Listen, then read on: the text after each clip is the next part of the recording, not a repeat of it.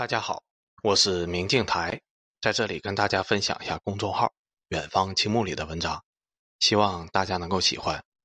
对文章感兴趣的朋友，也可以直接关注他的微信公众号“远方青木”。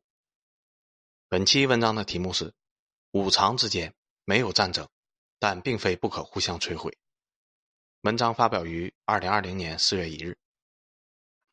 在肉眼可见的未来。五常之间是不可能有战争的，别说大规模的决战，就连小摩擦都不会有，因为时代已经变了。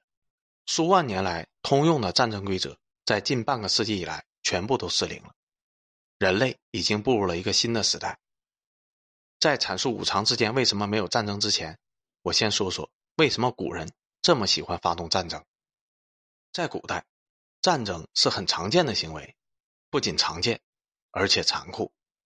屠杀是稀松平常的事情，打赢之后直接车轮斩也不罕见。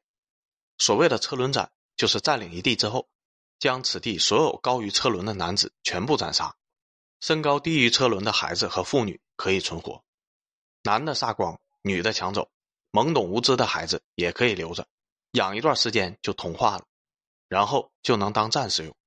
这就是残酷的车轮斩，但和更残酷的屠城比起来。车轮斩还算是有人性的，至少还留下了妇女和儿童。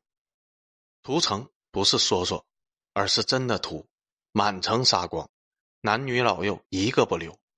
古代战争最喜欢做的就是杀人，杀人的数量远超现代战争。历代王朝刚刚建立时，全国的人口数量十不存一，是很常见的现象。为什么古代战争这么喜欢杀人呢？因为在以畜牧业和种植业为经济核心的封建农业时代，土地是唯一的财富源泉，而人口是最不值钱的。刚建国时，人口十不存一又怎样？只要休养生息几十年，人口马上就恢复如初了。一旦和平了一两百年，人口甚至会成为负担，成为动乱之源。所以，开国皇帝打仗的时候，本族人口还能算是财富，异族的人口，尤其是异族的男丁。价值连根草都不如，只要占领了异族的土地，捕获了异族的女子，繁衍出大量可战的男丁，只需要一二十年。而这些男丁还都流着本族的血，对部族非常的忠诚。既然如此，为啥还留着那些有威胁的异族男子呢？诚心投降的还可以留一留，加速统一的进程；心怀鬼胎不可信的，直接杀光了事。所谓的经济基础决定上层建筑。古代以土地为核心的农业经济模式，注定了屠杀和战争会成为家常便饭，而这一切随着工业时代的来临，渐渐的灰飞烟灭了。工业革命在18世纪60年代首先发源于英国，而英国也成为了工业革命的代表和最大的受益者。工业革命给英国带来了庞大到难以想象的生产力，让英国成为了日不落帝国。1938年，日不落帝国的人口为4.58亿人。约占当时世界总人口的百分之二十五，国土面积约占世界陆地面积的百分之二十四点七五。列个数据对比一下，今天的中国人口占世界总人口的百分之十九点八四，国土面积约占世界陆地总面积的百分之六点七。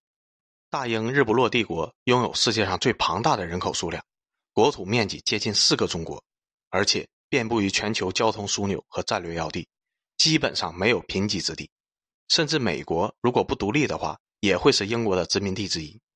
日不落帝国的数据还会再增加，这就是工业革命霸主的强大，强的让人恐惧。但如此强大的英国，在征服世界的时候，却没有太大规模的屠杀，更没有整族整族的灭绝行为。是英国人文明吗？当然不是了。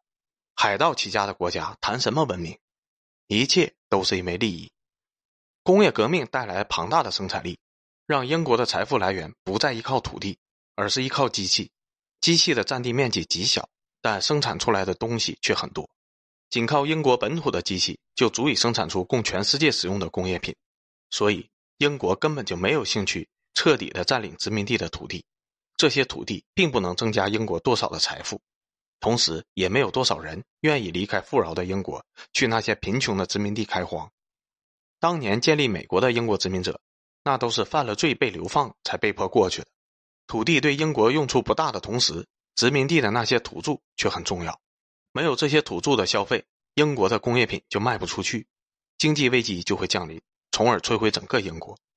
资本主义的致命缺点就是缺乏消费，这让英国始终在不断的开拓市场，好把本国的商品卖出去。这些殖民地的人口可都是宝贝，怎么能杀呢？没有他们，谁去挖矿种田，给英国提供原材料呢？没有他们，又有谁会去买英国的工业品呢？而英国的国力膨胀的又太快了，弹丸的小国在开启工业革命后，短短一百五十年的时间里，扩张到了全世界。英国本族的人口繁衍速度跟不上这个土地的扩张速度，和殖民地没有生存空间的争夺需求，财富的来源又不依赖土地，那我当然要摆出仁慈的一面了。自从18世纪美国建国以后，就开启了一路的对外扩张，但和英国不同的是，美国的崛起之路却充满了对土著的屠杀，实行彻底的种族灭绝制度。美国是由英国的流放犯组成的国家。但这种路线选择和品德及素质并无关系，但是经济基础决定上层建筑。在成为英国殖民地以后，美国实行了彻底的农业制度，存在的意义就是为了英国提供原材料和消费市场。在当时的英国统治者眼里，北美洲是一片荒蛮之地，地位甚至还不如印度。而机器作为英国统治的核心，这样的高科技自然是不可能也不允许放在美洲。而以农业为经济核心的美洲殖民者需要土地，这就和当地的土著出现了剧烈的冲突。英国派去统治印度的是东印度公司，是富人和上等人，只需要维持当地的经商秩序就可以赚取暴利，自然没有必要和土著争夺土地。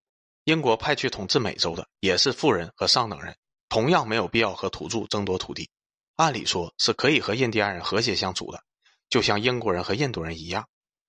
英国征服印度的过程中，也抢了无数的珠宝，也杀了不少的人，后来不一样的太平过日子吗？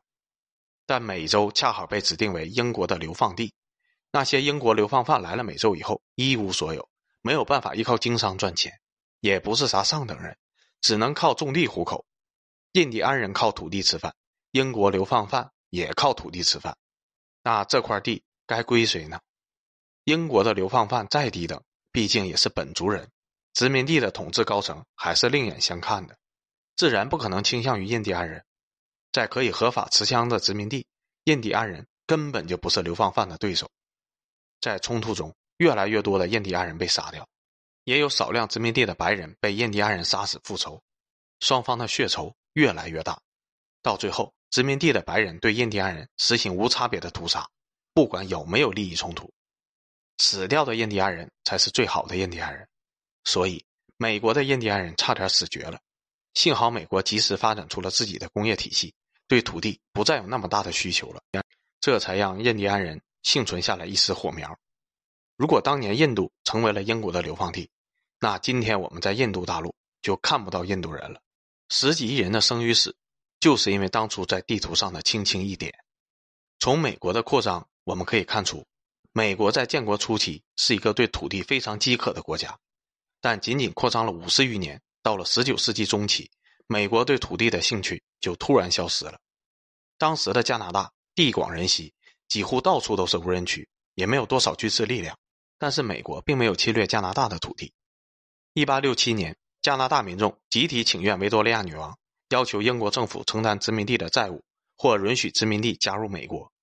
但英国女王拒绝了这个要求：“你们殖民地的债务应该自己承担。”不要来麻烦英国政府。如果美国愿意接受你们并承担这份债务，那我也不介意。美国总统对于加拿大民众和英国女王的心意十分的感动，然后拒绝了加拿大的民众。要那块破地干嘛呀？能赚几个钱？还要承担那么大笔的债务，真的太不划算了。财富的核心是机器，是市场，而不是土地。美国已经是一个工业国了，我们不玩农业国的那一套。二战结束以后。菲律宾非常的想加入美国。二十世纪六十年代，菲律宾国会议员还发动了入美运动，想成为美国一个新的州。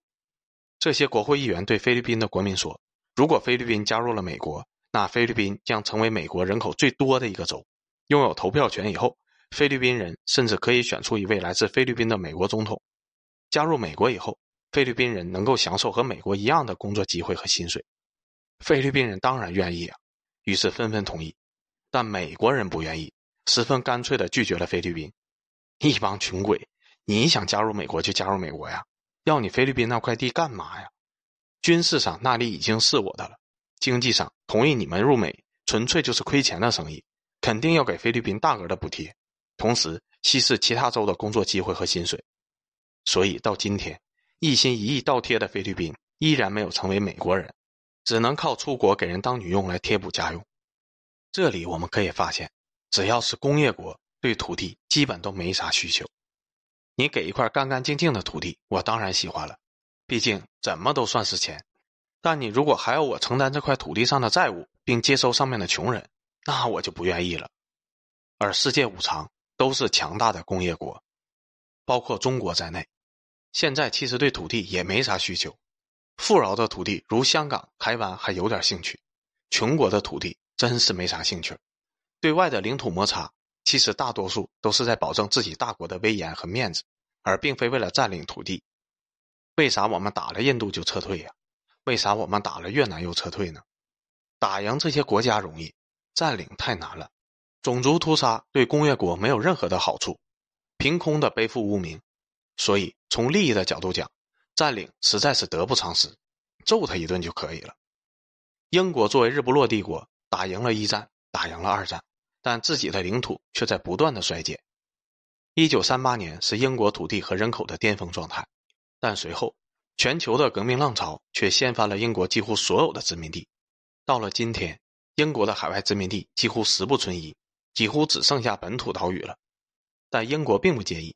甚至当年印度独立的时候，英国也是和平退出的，并没有爆发出太多的流血冲突。农业国的扩张方式虽然血腥，但确实是长治久安的唯一办法。不过那已经是过去式了。工业国的殖民方式虽然在一百多年里面都是利大于弊的，但随着殖民地的不断发展和进化，统治的成本会越来越高，最后以至于入不敷出。革命浪潮下席卷的民众觉醒以后，统治难度一下子激增了。导致殖民地成为了一个包袱和累赘，每年不仅不能给英国提供额外的财政收入，还需要英国本土不断的补贴。而退出殖民统治以后，短期内英国依然可以在这些国家收到源源不断的经济利益，所以英国就从日不落帝国重新变成了一个岛国。作为五常之一，出于利益考量，英国连印度这么庞大的土地都可以放弃。你说英国会为了土地和中美这样的霸主拼命吗？当然不可能了，而中美之间同样不可能为了土地拼命。旁边一大堆穷国的土地我都没要呢，何必为了这东西去和其他五常赌命呢？二战刚结束的时候，五常尚且不肯为了土地拼命，如今大家都有了核武器，在世界和平的威胁下，那就更不可能了。虽然在土地方面没有冲突，但是在经济利益方面肯定有冲突。工业国最看重的不是土地。而是经济，既然是经济利益的冲突，那就要算经济账了。如果算下账来，打仗是亏的，那就没有必要打仗。如果采用一些经济代价较小的手段，那还可以试一试，比如说贸易战。但热战争那是不可能的。自二战结束以后，苏联和美国斗法无数，但都是代理人战争，一直到苏联解体，苏美之间连一次小型的摩擦都没有过。要摧毁一个世界的大国。尤其是一个有核大国，战争的手段是非常不靠谱的，根本不可行。意识形态和舆论战争才是性价比最高的手段，也是唯一可行的手段。抢占意识形态和舆论高地以后，不断的等候，寻找合适的机会，然后将其一举掀翻，从内部直接裂解。苏联就是一个典型的例子。所以我从来不担心中美之间必有一战。我只担心那些被美国思想渗透的人，从内部掀翻我们的国家。五常之间没有战争，也不可能有战争，但并非不可互相摧毁。有些思想武器比核武器还要恐怖。